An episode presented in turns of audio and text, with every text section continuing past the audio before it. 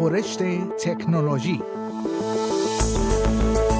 خورشت تکنولوژی یک پادکست هفتگی به زبان فارسی از رادیو اسپیس فارسی است پادکستی که در آن از گجت ها یا ابزار تکنولوژیکی جدید گرفته تا نوآوری های جدید در جهان فناوری و یا حتی ویدیوها و اخبار داغ در شبکه های اجتماعی می‌پردازیم.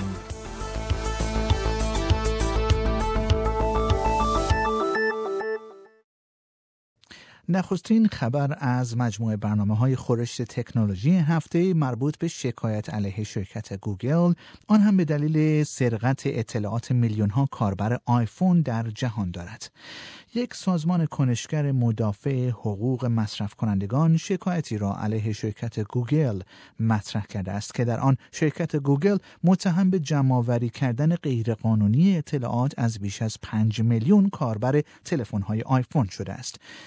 اتهامی که در صورت اثبات ممکن است گوگل را به پرداخت صدها میلیون دلار جریمه وادار کند.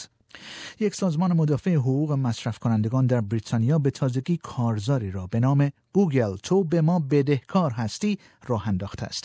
این سازمان می‌گوید شرکت گوگل در پی جمعآوری غیرقانونی کوکی ها در تلفن های همراه از سال 2011 تا سال 2012 اکنون اعتماد عدالت و پول به مصرف کنندگان خود بدهکار است. ریچارد لوید فردی که مسئول طرح این شکایت قانونی است می‌گوید از طریق این اقدام ما پیامی قوی به گوگل و دیگر قولهای فناوری در سیلیکون ولی خواهیم فرستاد که اگر قوانین را زیر پا بگذارید ما از مبارزه کردن با شما نمی ترسیم. آقای لوید مشاور پیشین دولت و مدیر اجرایی یک گروه حامی حقوق مصرف کنندگان به نام Which می‌گوید او به ندرت شاهد وقوع چنین سوء استفاده بزرگی از اعتماد عمومی مصرف کنندگان بوده است. بنا به گزارش ها گفته شده شرکت گوگل قصد داشته تا تنظیمات حریم خصوصی از پیش فرض تعیین شده بر روی مرورگر اینترنتی سافاری بر روی سیستم های اپل را از طریق تکنیکی موسوم به The Safari Workaround دور بزند. در این تکنیک شرکت گوگل سعی داشته تا تعدادی کوکی را پیش از فروش اطلاعات جمعآوری شده به شرکت تبلیغاتی DoubleClick service در داخل های کاربران نصب کند. اما خبر دیگر شرکت های گوگل و فیسبوک تهدیدی برای جامعه مدنی حالا که صحبت از شرکت گوگل شد شاید این نیز بد نباشد بدانید که رئیس بزرگترین شرکت تلویزیونی تبلیغاتی در بریتانیا به تازگی هشدار داده است که بزرگان جهان اینترنت یعنی شرکت های فیسبوک و گوگل خطری واضح برای جامعه مدنی در جهان محسوب می شوند. سر پیتر بازالگت ریاست ITV در یکی از کنفرانس های این شبکه تلویزیونی در لندن گفته است این شرکت های بزرگ فناوری تأثیرات اخلاقی آنچه انجام می‌دهند را در نظر نمی‌گیرند و به همین دلیل باید مشمول مقررات سختگیرانه تری باشند. او گفت ما تحت تاثیر و حتی در برخی مواقع می توانم بگویم تحت مدیریت افرادی قرار داریم که اصلا در داخل کشور حضور ندارند.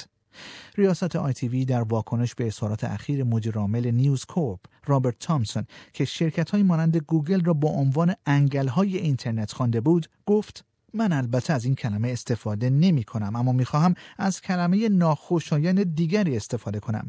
می توانم به کلمه ناخوشایند دیگری برای توصیف آنها فکر کنم. او گفت اگر درباره کارهایی که گوگل انجام می‌دهد فکر کنید در میابید که این شرکت برخی کارهای بسیار خوب و همچنین برخی اقدامات حامی جامعه را نیز انجام داده است. او گفت اما چالش کلی اینترنت و قولهای اینترنتی که اکنون چهار یا پنج شرکت هستند در واقع چالش های فرهنگی دموکراتیک و اقتصادی است و ما حتی تا کنون با این چالش ها مواجه هم نشده ایم. سر پیتر همچنین از روانه شدن مقادیر رو به افزایش درآمدهای ناشی از محل تبلیغات به سمت شرکت‌های فناوری به عنوان یکی از مشکلاتی که نیازمند رسیدگی است نام برد. گفتنی است. در سال کنونی انتظار آن رود تا شرکت های گوگل و فیسبوک نیمی از درآمد ناشی از محل تبلیغات دیجیتالی در کل جهان را از آن خود کنند.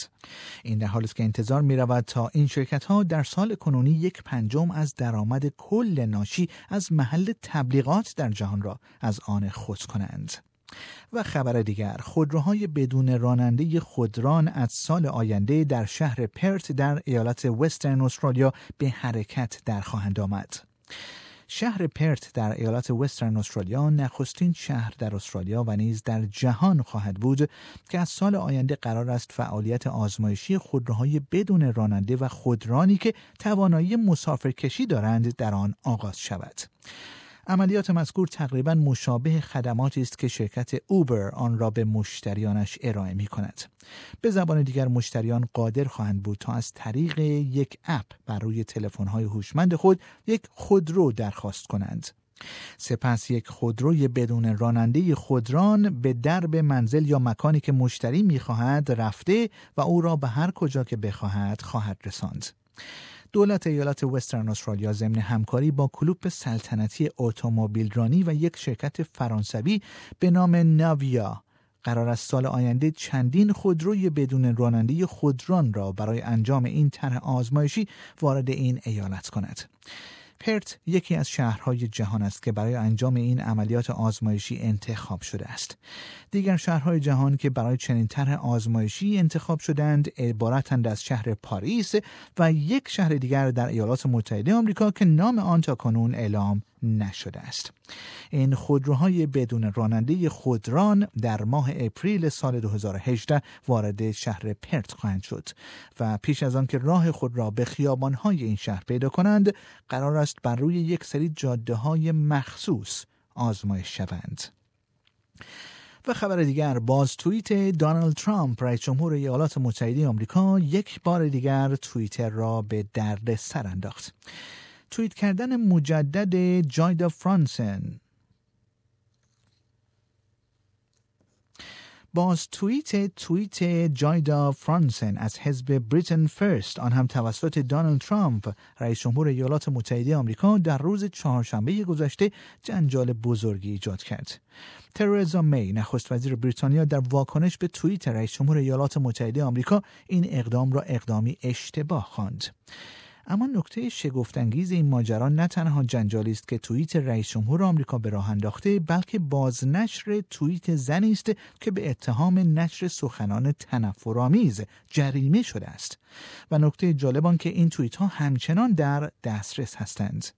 این جنجال ها در حالی به راه افتاده که توییتر به تازگی اعلام کرده با سخنان تنفرآمیز مبارزه خواهد کرد و مهمتر آن که این شرکت همچنین اعلام کرده است که درباره تصمیماتش در رابطه با این امر شفافیت بیشتری را به کار خواهد گرفت. توییتر اعلام کرده است وضعیت موسوم به verified یا همان تیک آبی روشنی که به برخی از کاربران اعطا شده آن هم تیک آبی آنهایی که به صورت آنلاین و آفلاین رفتارهای تنفرآمیز بروز می‌دهند را از بین خواهد برد. اما این در حالی است که در سه عدد از توییت های پرسش برانگیز رئیس جمهور آمریکا کلیپ های ویدیویی با زیرنویس های مشاهده می شود که درباره مهاجران مسلمان است. اگرچه زیرنویس های به کار رفته در این کلیپ ها نیز صحیح نیستند. این در حالی است که توییتر در روز پنجشنبه اعلام کرد هیچ اقدامی علیه این توییت ها انجام نخواهد داد. این غول دنیای اینترنت اگرچه اذعان کرد که اقلام توییت شده حساس هستند. این پادکست رادیو SBS بود. برای کسب اطلاعات بیشتر از وبسایت sbs.com.au دیدن کرده و یا اپ SBS Radio را دانلود کنید.